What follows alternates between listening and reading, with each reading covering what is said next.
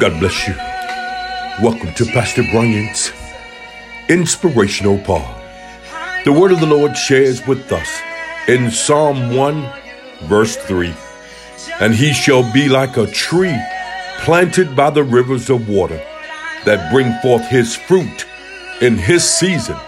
His leaf also shall not wither, and whatsoever he doeth shall prosper.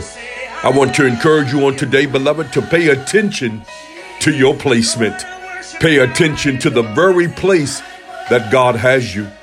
The writer shares with us that the tree would be planted by the rivers of water.